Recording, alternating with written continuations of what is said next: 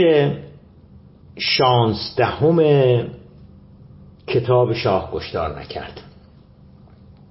دوستان رسیدیم به اینجا که فضای باز سیاسی که از اواخر 55 اوایل 56 در ایران به اجرا گذارده شد توسط محمد رضا شاه پهلوی چه آثار مهمی رو داره در کشور از خودش بر جای می‌گذاره. چه تغییر تحولات مهمی رو داره به وجود میاره. و دیدیم که در خصوص زندانیان سیاسی چه, چه انقلابی به وجود آورد. مثل میمونه که مثلا الان که فروردین 1401 است اون, اون, اون تغییر مهمی که در خصوص این این عفو بین الملل و نمی‌دونم صلیب سرخ جهانی و این حقوق بشر و سازمان های مرتبط با حقوق بشر اینها یکی پس از دیگری شروع کردن آمدن به ایران و بازدید از زندان های ایران اینها. ببینید مثل این میمونه که مثلا بلا تشبیه الان که فروردین 1401 مثلا آقای دکتر عبدالکریم لاهیجی رو مثلا جمهوری اسلامی ایران موافقت بکنه که ایشون بیان ایران و مثلا از اوین بازدید بکنن یا این نماینده ویژه یا فرستاده ویژه یا مسئول ویژه هستش که با دعوا مرافع هستش. جمهوری اسلامی اصلا قبول نداره. میگه سیاسی کاری داریم می‌کنین ولی از سازمان ملل اون کمیته که یه نفر به اصطلاح انتخاب میشه که مسئول رسیدگی به وضعیت زندانیان سیاسی در ایران باشه. حالا زندانیان سیاسی نه ناظر بر وضعیت حقوق بشر در ایران باشه. مثل که مثلا اون رو نظام دعوت بکنه که بر تشریف بیارین و همه زندان ها رو می‌تونید ببینید و آزاد هستید. با هر کم دلتون بخواد صحبت بکنید توی زندان و ما کاری به کارتون نداریم. وضعیتی بودش که در سال 56 اتفاق افتاده. اما این زلزله که در رابطه با وضعیت زندانیان سیاسی ایجاد شده تنها تغییر نیست. تغییر مهم بعدی در نحوه محاکمات زندانیان سیاسی بود. تا قبل از آن متهمین سیاسی به عنوان اقدام کنندگان علیه امنیت کشور در دادگاه های نظامی محاکمه می شدن. پشت درهای بسته و فقط رئیس دادگاه بود به عنوان قاضی متهم بود وکیل متهم بود که اونم باید یک نظامی بازنشسته می بود که حالا حقوق خونده. بودن دیگه مثلا سرهنگ سرتیب که حقوق خونده بودن و تو ارتش بودن و بازنشسته شده بودن اینا رو می‌تونستن متهمین سیاسی به عنوان وکیلشون استفاده بکنن. ولی خب دیگه همش نمایش بود دیگه. چون حبس رو مدت محکومیت رو ساواک تعیین کرده بود.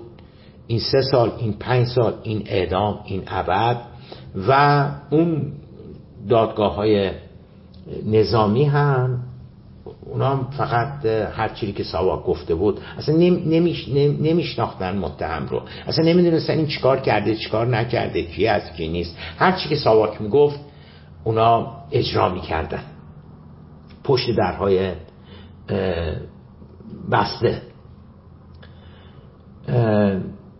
اما اما یکی از آثار مهمی که فضای باز سیاسی سیاست فضای باز سیاسی به وجود آورد این بودش که مجلس سنا قانونی رو تصویب کرد که متهمین سیاسی و اساسا همه متهمینی که تا اون موقع تا آن روز در دادگاه های نظامی محاکمه می شدن می توانستند از وکلای دادگستری در محاکمات خود استفاده کنند. یه مشخصه که سنا چی رو تصویب کرده.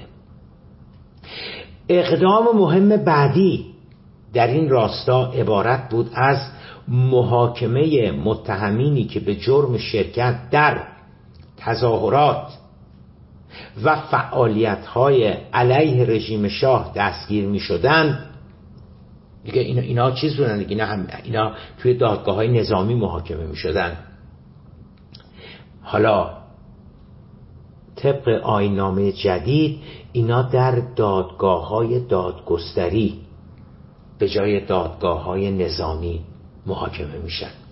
دیگه پنهانی و نمی‌دونم پشت در بسته و ارتش اینها رو محاکمه بکنی یا ساواک نه. اینا چون, چون, دادگاه های دادگستری باز هستن دیگه. همه می‌تونن بیان توی توی محاکمات تو به اصطلاح تماشاچی شرکت بکنن. هر کسی هم که متهم بخواد می‌تونه به عنوان وکیل خودش انتخاب بکنه. اینا رو اووردنشون در دادگاه های دادگستری.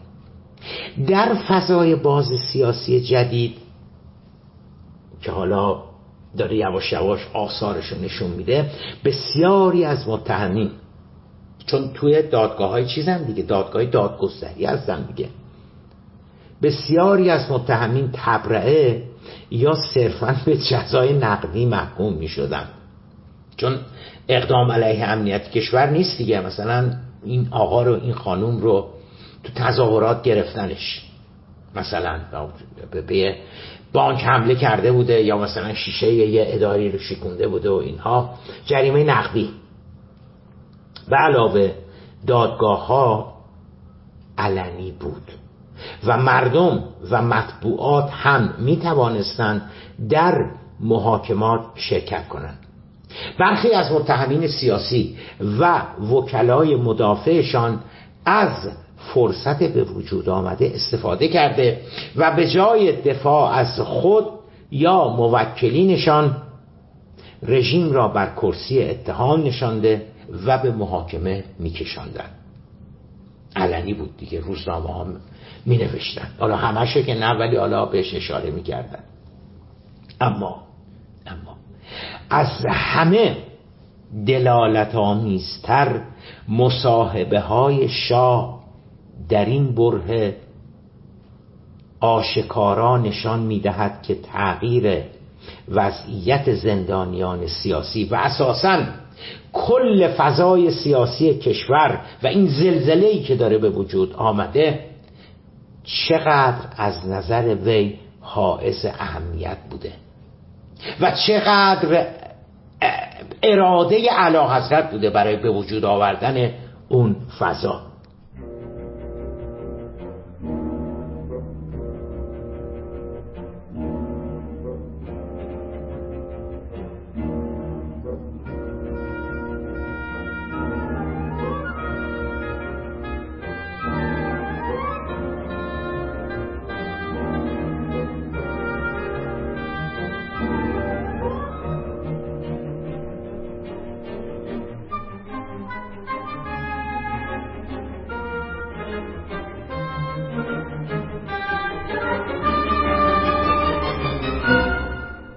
ایشون در مصاحبه جدیدی با روزنامه شیکاگو تریویون در آبان ماه همان سال.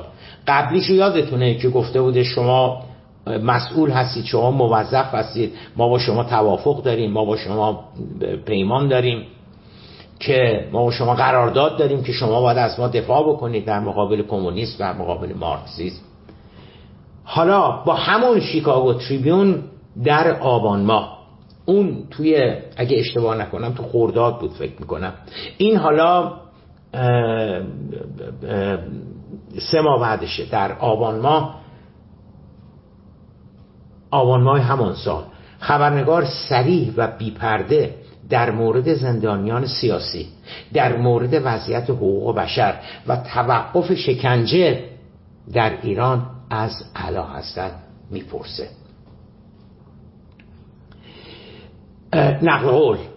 یعنی یعنی سوال اون خبرنگار شیکاگو تریبیون در در بهمن ما از علا حضرت خبرنگار میگه که احتمالا علا حضرت حادترین انتقادات که از جانب سازمان های معتبر بین المللی به حکومت ایران وارد می شود در خصوص مسئله حقوق بشر می باشد شما علا حضرت حکومت شما متهم به استفاده از شکنجه و سرکوب مخالفان سیاسی خود که به خشونت متوسل نشده اند هستید.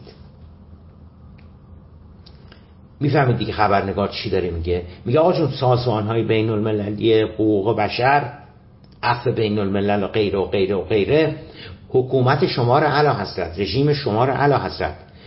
متهم می‌کنن که کسانی رو که خشونت به کار نبردن اسلحه به کار نبردن نمی‌دونم آدم نکشتن خشونت نکردن شما اینا رو شکنجه کردید یعنی یه نویسنده یه روشنفکر یه دانشجو شما علیه اینا شکنجه به کار بردید. بعد خبرنگار ادامه میده. میگه که ولی اخیرا علا حضرت شواهدی در دست است که دولت ایران روش بسیار ملایمتری در پیش گرفته است. علا حضرت علت این تغییر روش چیست؟ به نقل از روزنامه آیندگان 24 آبان 1356 پاسخ شاه خیلی جالبه دوستان.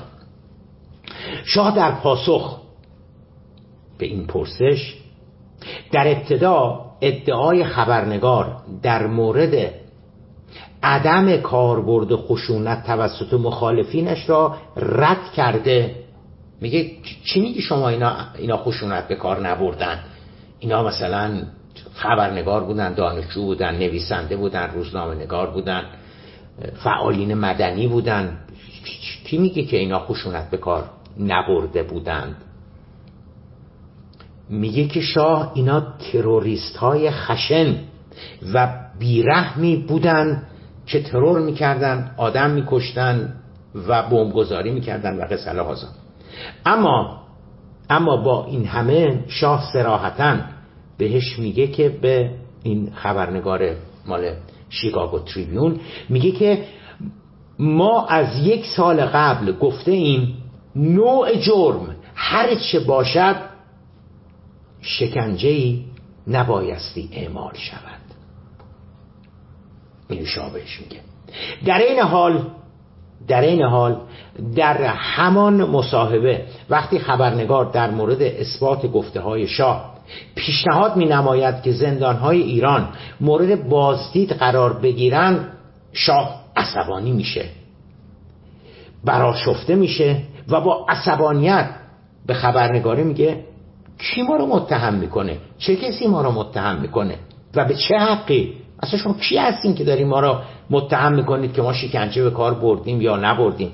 اگر موضوع احترام و اجرای حقوق بشر به معنای کرامت و حیثیت فردی و حقوق اقتصادی و اجتماعی افراد است یعنی اگه مقصود شما غربی از حقوق بشر اینا هستش از شما می‌خواهم کشوری را به من نشان دهید که از این لحاظ کارنامه بهتری از کشور ما داشته باشد.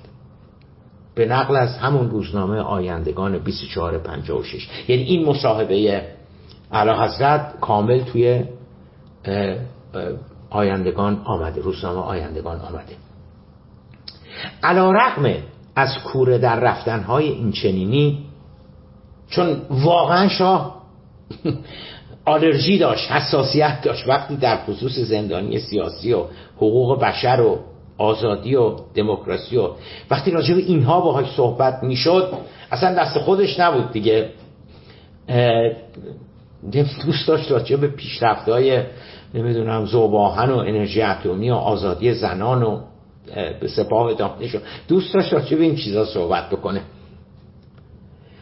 علا رحم از کوره در رفتنهای این چنینی اما شاه ارادهش در تغییر فضای سیاسی کشور و زدودن سیاهی از پرونده حقوق بشر ایران به نظر می‌رسد که کاملا مصمم بود. او بعد از سالها که با هیچ روزنامه داخلی مصاحبه نمی کرده حاضر می شود برای اولین بار با یک روزنامه داخلی هم مصاحبه نماید. شاه به عنوان قاعده کلی نه با کیهان نه با اطلاعات نه با رستاخیز نه با آیندگان با هیچ روزنامه و خبرنگار داخلی مصاحبه نمی کرده اگر دقت کردی تمام این تمام این چیزهایی که من براتون اووردم یا با ادوارد سابلیه بوده مال مال لوموند یا شیکاگو نمی‌دونم تریبیون بوده یا هرالد تریبیون بوده یا نیوزویک بوده یا نیویورک تایمز بوده یا خانم اوریانا فلاچی بوده. با داخلی ها چیز نمی کرده با داخلی ها مصاحبه نمی کرده اما اما حالا اعلی حضرت حاضر شدن که با داخلی هم مصاحبه بکنن. توی این مصاحبه ای که بعد از میگم سالها که اصلا وجود نداشته که شاه با داخلی ها مصاحبه بکنه شاه سراحتا اعلام می‌کنه که در مورد اعطاء آزادی ما کاملا جدی هستیم. با کی مصاحبه کرده بوده؟ با روزنامه کیهان 22 شهریور 56 چی گفته؟ گفته ما در مورد اعطای آزادی کاملا جدی هستیم. شاه در آن مصاحبه که با تیتر درشت در همه مطبوعات کشور منعکس می شود و از صدا و سیما هم پخش می شود سراحتا اعلام می دارد که این حرف شاه هستش نه قول شاه هستش که. اصرارمان بر تغییر فضای باز سیاسی ایران و دادن آزادی جدی است.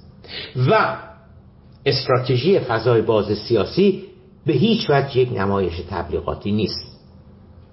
باز با همون روزنامه کیهان 22 شهریور 56 منتها کردم. همه روزنامه های دیگه فرداش اینو با تیتر درشت صفحه اولشون منعکس می‌کنن این مصاحبه رو. سه هفته بعد و در مراسم افتتاحیه دور جدید مجلس سنا دیگه مجلس وقتی دور جدید مجلس بود حالا چه مجلس شورای ملی چه مجلس سنا علا حضرت سخنرانی می‌کردن برای افتتاحیه. اینم مجلس سنا هستش در مراسم افتتاحیش علا حضرت میگن که یک دموکراسی واقعی سیاسی در ایران پیریزی می شود به نقل از روزنامه رستاخیز پانزدهم مهر ماه 1356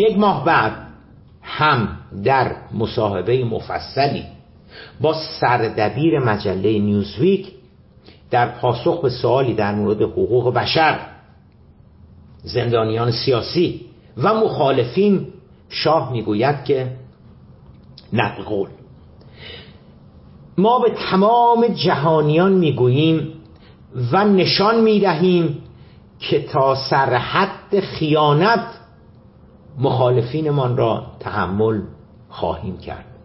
ما ضمنا در قوانین خود تغییراتی داده ایم تا به این ترتیب من بعد به مردم امکان بیشتری برای دفاع از خود و احقاق حقوق مدنیشان داده شود و در زندانها با زندانیان رفتار بهتری اعمال گردد. این مصاحبه با مجله نیوزویک بوده که مصاحبه علا حضرت رو روزنامه رستاخیز 18 آبان 56 کامل چاپ کرده. دیگه حالا همه روزنامه های دیگه هم چاپ کردن. من از روزنامه رستاخیز براتون آوردم. و بالاخره در اسفند ماه همان سال و علا رقم شکل گرفتن تدریجی اعتراضات. از جمله اعتراضات دیماه در قوم ارز کردم خدمتتون اون نامه روزنامه اطلاعات ارتجاع سرخ و سیاه و توهین به آیت الله خمینی و نمی‌دونم اینها که در روزنامه اطلاعات در 17 دیماه چاپ میشه حالا الان بیشترم توضیح میدم به دنبالش فرداش طلبه ها حوزه درسیشون رو تعطیل می‌کنن.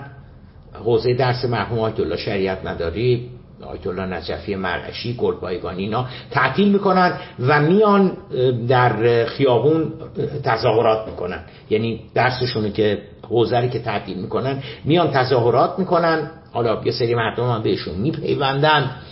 تیراندازی میشه در در 17 دی در همون حالا روز بعدش.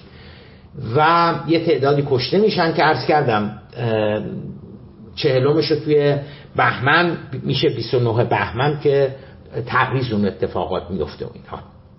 حالا علا رقم این که این اتفاقات داره میفته شاه دیگه شاه که نمیشه بگیم که شاه نمی‌دونسته دیگه. شاه دیگه کاملا می‌دونسته که این اتفاقات داره میفته قوم اینجوری شده تبریز اونجوری شده چهلم اون یکی نمی‌دونم اینجوری شده اینها. اینا رو شاه می‌دونسته. بنابراین سراحتا علا حضرت اعلام می‌کنه که تصمیم گرفته این علا رقم همه اینها. هرچه بیشتر آزادی بدهیم.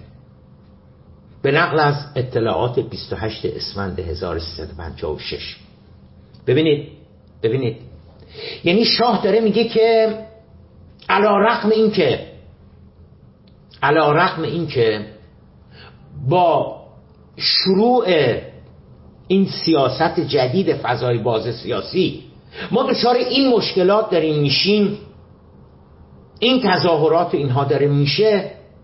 ولی شاه میگه که علا رقم اینها من مصمم هستم ما شاه وقت من نمی‌گفته ما می‌گفته. ما مصمم هستیم که به این سیاست ادامه بدیم. نمی‌دونم مقصودم رو می‌تونم برسونم یا نه. یعنی شاه نمیگه که حالا من من یه مقداری یه مقداری من دارم دو مرتبه فکر می‌کنم و می‌بینم که حالا احتیاجی هم نبود اینو بگه. ولی می‌تونه سر عمل یه مقداری مثلا چه می‌دونم دستور نیروی انتظامی به یگان ویژه اینا که آقا مثلا یه خود قرصه محکمتر برخورد بکنید و نذارید اینا اینجوری بیان تو خیابون و تظاهرات بکنن اینها. حالا اون وضعیت زندانیان سیاسی اینها همچنان باشه. ولی توی برخورد با معترضین خیابانی می‌تونست بگی که مثلا یه مقداری جدیتر عمل بکنید اینا. ولی نه. نه مقصودش ببین این جمله خیلی مهمه. میگه تصمیم گرفته این علا رقم همه اینها همچنان این سیاست رو ادامه بدیم. اینو 28 اسفند 56 میگه من به نقل از روزنامه اطلاعات براتون آوردم. باز هم باز هم یادآوری نماییم که به هر دلیل و انگیزه که شاه این تغییرات را به اجرا می‌گذارد چهار نکته اساسی را با اطمینان بیشتری می‌توان در خصوص این سیاست گفت. ببینید ببینید بازم من دارم میگم. فرض بگیریم که آمریکایی ها بهش گفته بودن که محمد رضا باید این کارا رو بکنی این, این, این پکیج فضای باز سیاسی رو اصلا از واشنگتن اومده بود. فرض بگیریم آمریکایی ها بهش گفتم فرض بگیریم انگلیسی ها بهش گفتم فرض بگیریم چه می‌دونم اجنه بهش گفتن. به هر حال من, من, من خودم من خودم دوستان دوستان من خودم معتقدم نه آمریکایی ها بهش گفتن نه انگلیسی ها بهش گفتن نه روس ها بهش گفتن نه پروس ها بهش گفتن نه اجنه بهش گفتن نه از ما بهترون بهش گفتن. فکر و تصمیم خود شاه بود. به غلط یا به درست. فکر و تصمیم خود شاه بود. چون ببینید در ایران سال 56 در ایران سال 55 به جز شاه کسی دیگه یک کاره ای نبود. اینجوری نبود که یک مجموعه باشن یه چند نفر باشن شاه باشه علم باشه اقبال باشه این باشه اون باشه هویدا باشه رئیس ساواک باشه اینا اینا مثلا این جمع تصمیم می‌گیرن که ما می‌خوایم این سیاست اجرا بکنیم. نه نه نه نه. فقط و فقط شاه. یعنی یعنی خبرنگار شیکاگو تریبیون که میاد مال نیوزویک که میاد مال نیویورک تایمز که میاد وقت خودشون رو هدر نمی‌کنن که برن بشینن با هویدا صحبت بکنن. برن بشینن با آقای شریف امامی نخست وزیر صحبت بکنن. برن بشینن با تیمسار مین‌باشیان فرمانده نمی‌دونم ستاد مشترک صحبت بکنن. وقت خودشون تلف نمی‌کنن برن با رئیس ساواک صحبت بکنن. چون می‌دانند که آنها کاری نیستند. کاره فقط خود علا حضرت هست. نفر دومی وجود نداره در سیستم حکومتی ایران در سیستم حکمرانی ایران نفر دومی وجود نداره. هر کی هست هر چی هست خود شاهه. یه چیزی را ما می‌تونیم مطمئن باشیم. و اونم این هستش که این تصمیم عرض کردم هر چی بود تصمیم خود شاه بود. حالا به چه دلیلی گرفت؟ به چه انگیزه گرفت؟ در موردش صحبت کردم.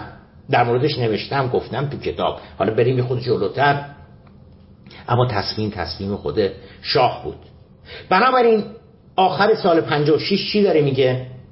میگه تصمیم گرفتیم علا رقم درد و سرهایی که این سیاست به وجود آورده تصمیم گرفتیم که این سیاست رو ادامه بدیم.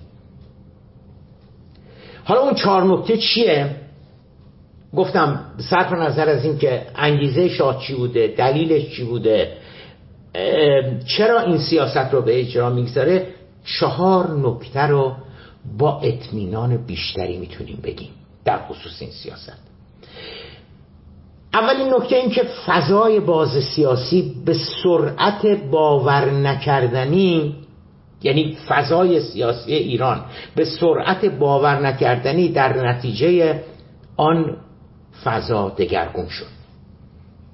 دیگه دیگه شگفت انگیز نیستش دیگه دیگه مثلا احتیاج نیست. من به شما اینو بگم. شما کاملا می‌تونید حد بزنید که تو اون فضا زندانیان سیاسی دارن گر و آزاد میشن.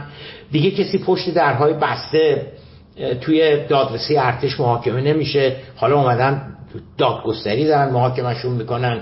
خانم شیرین عبادی آقای عبدالکریم لاهیچی آقای نمی‌دونم امر آقای همینا که امروزه به اصطلاح ما اینا رو می‌شناسیم به عنوان مدافعین حقوق بشر و غیره در خارج از کشور هستن. اینا چیز بودن؟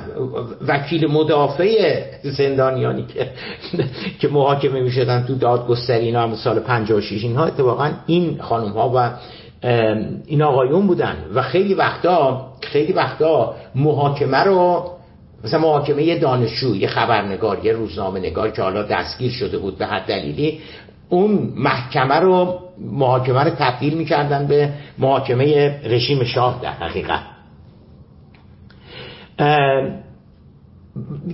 پس اولین نکته این هستش که فضای سیاسی و اجتماعی و فرهنگی ایران داره به سرعت دچار تغییر و تحول میشه. حالا مخالفین چی می‌گفتن؟ خیلی جالبه. مخالفین هم اون موقع هم الان. الان مخالفین شاه یک کلام در مورد فضای باز سیاسی صحبت می‌کنن. نه. شما یک کتاب پیدا کنید که یه جمله یه خط یه پاراگراف در مورد فضای باز سیاسی گفته باشه. اگرم چیزی گفته بوده باشم میگن که دروغ بوده فریب بوده نیرنگ بوده نمی‌دونم نمایش بوده. اون موقع هم همینطور بود. اون موقع مخالفین شاه اپوزیسیون به فضای باز سیاسی می‌گفتن که فریب دکور به خاطر به خاطر همراهی با حقوق بشر جیمی کارتر از این چیزا. قبول نمی‌کردن که این یک تغییر و تحول جدی هستش که اتفاق افتاده. با اینکه آثارش رو می‌دیدن.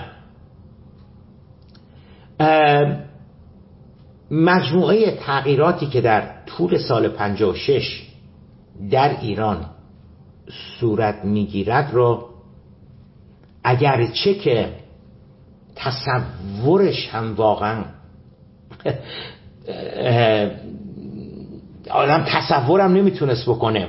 یعنی یعنی من من من قشنگ یادمه که سال 56 باور نمی‌کردم که با چشم خودم اینا رو من دارم می‌بینم. باور نمی‌کردم با چشم خودم. من اینا رو دارم می‌بینم که داره اتفاق میفته منتها حالا اینجا دیگه اینجا دیگه وارد یه سری بحث‌های جامعه شناختی اینا میشیم. منتها میشه بحث کرد که چه باید کرد ما چی میبایستی می بود در سال 56 اون یه بحث دیگری هستش. چه باید کرد ما چه میبایست می بود اون یه بحث دیگریه. بذارید اول بفهمیم که چی داره اتفاق میفته. بعد بیایم بگیم که آقا جون چه باید کرد ما چه میبایستی می بود و واقعا تا قبل از اینکه این اتفاقات بیفته اصلا اصلا ما تصور این که یه همچی چیزایی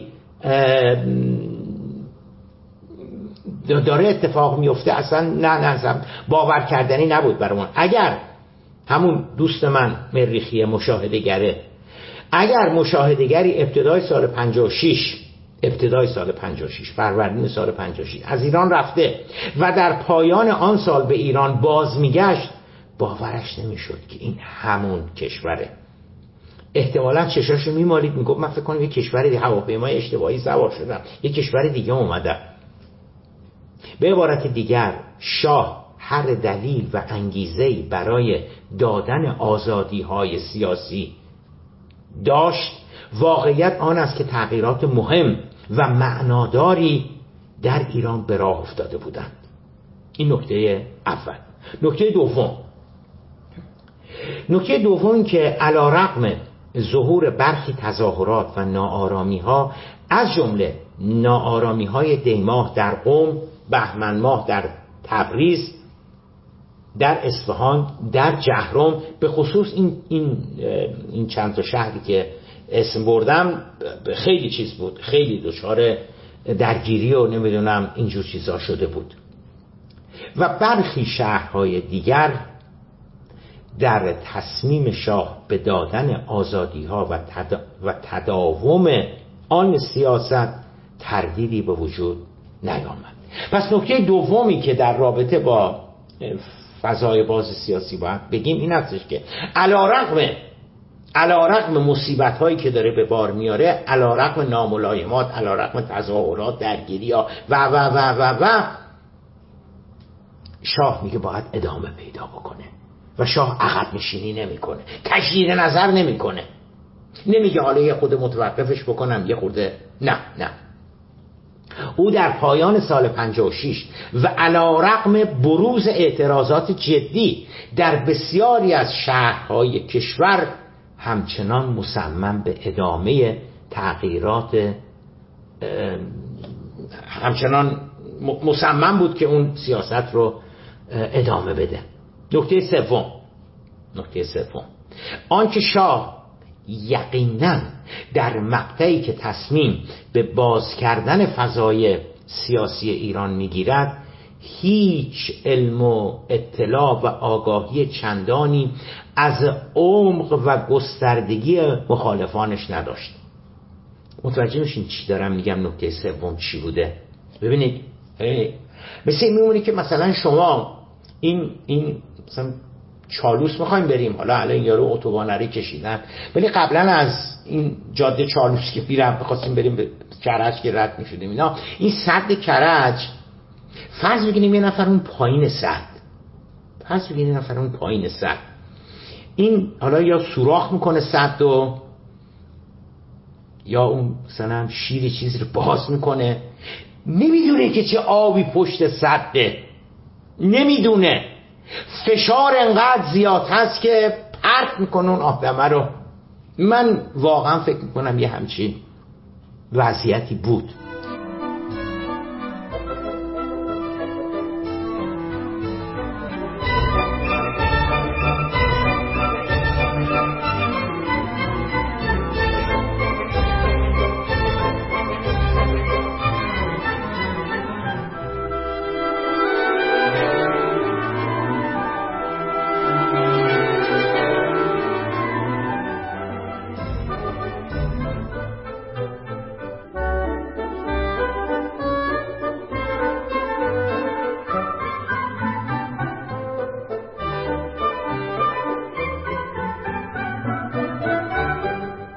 شاه به هیچ وجه شاه به هیچ وجه در سال 56 اصلا و ابدا تو خوابم تصور نمی کرد که چقدر نسبت به اعلی حضرت نارضایتی مخالفت وجود دارد. نکته سوم تکرار می‌کنم نکته سوم که شاه یقینا در مقطعی که تصمیم به باز کردن فضای سیاسی ایران می‌گیرد اون, اون, اون, اون, اون صادق زیبا کلام که رفته اون پایین صد داره اون شیر رو باز می‌کنه متوجه نیستش که چه, چه, چه, چه فشاری چه آبی پشت صد هستش. و دیگه تو نمی‌تونی اینو بیای ببندیش.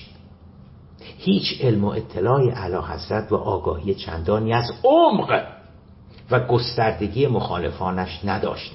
دست کم دست کم در پایان سال 56 و حتی تا عواست سال 57 شاه همچنان در همان رویاها و تصورات همیشگیش پیرامون مخالفینش به سر می برد قبلا هم بهتون گفتم که تصور شاه چی بود از مخالفینش دیگه. اینکه مخالفینش محدود می شدن به یک اقلیت کوچکی. از کمونیستا چپا که وابسته به شوروی می شدن یه اقلیت کوچکی و یک اقلیت کم اهمیت در دیگری که شامل شماری از روحانیون سنتی و مذهبی می شدن که با سیاست های ترقی خواهانه علا حضرت.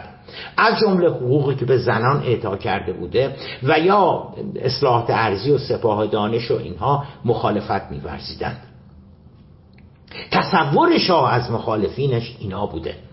و البته تعدادی دانشجو و روشنفکر رو که که به اوریانا فلاچی میگه؟ میگه آقا شما یک کشور میگه خانم ببخشید. میگه خانم شما این کشور به من نشون بده که روشنفکراش نمی‌دونم ایناش مثلا انتقاد نکنن از حکومتشون.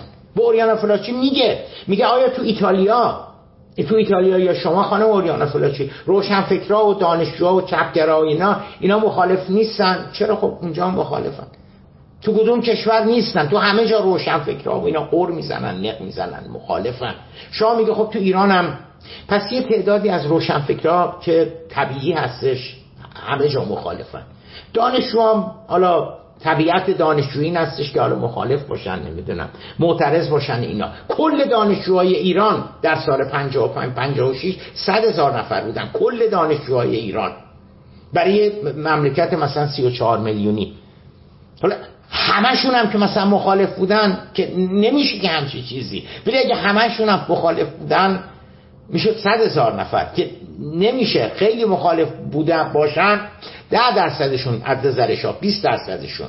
ده درصد صد هزار نفر میشه ده هزار نفر. ارتش شاه 600 هزار نفر بود.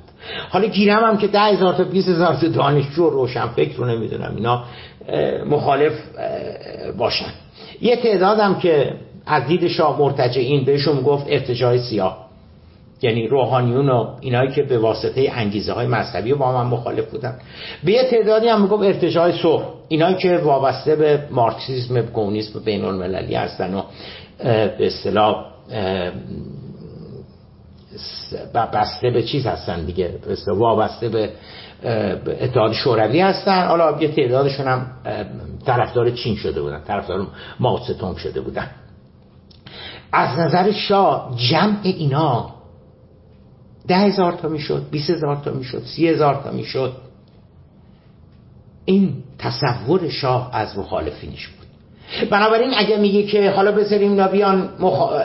ابراز مخالفت بکنن شاه کجا تصور میکردش که مثلا تهرانی که اون موقع دو میلیون سه میلیون جمعیت داشته چه می‌دونم مثلا 500 هزار نفر یه میلیون نفر بیان علیهش مخالفت بکنن. بنابراین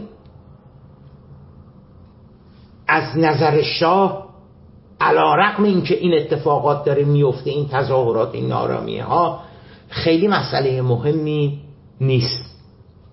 و بالاخره نکته چهارمی که در مورد فضای باز سیاسی باید بگیم این هستش که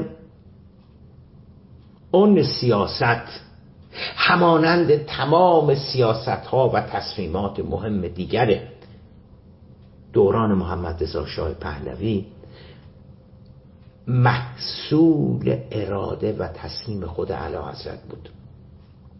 طبق معمول طبق معمول او در اجرای آن سیاست نه با کسی مشورت کرده بود و نه نظر هیچ یک از دولت مردانش را جویا شده بود.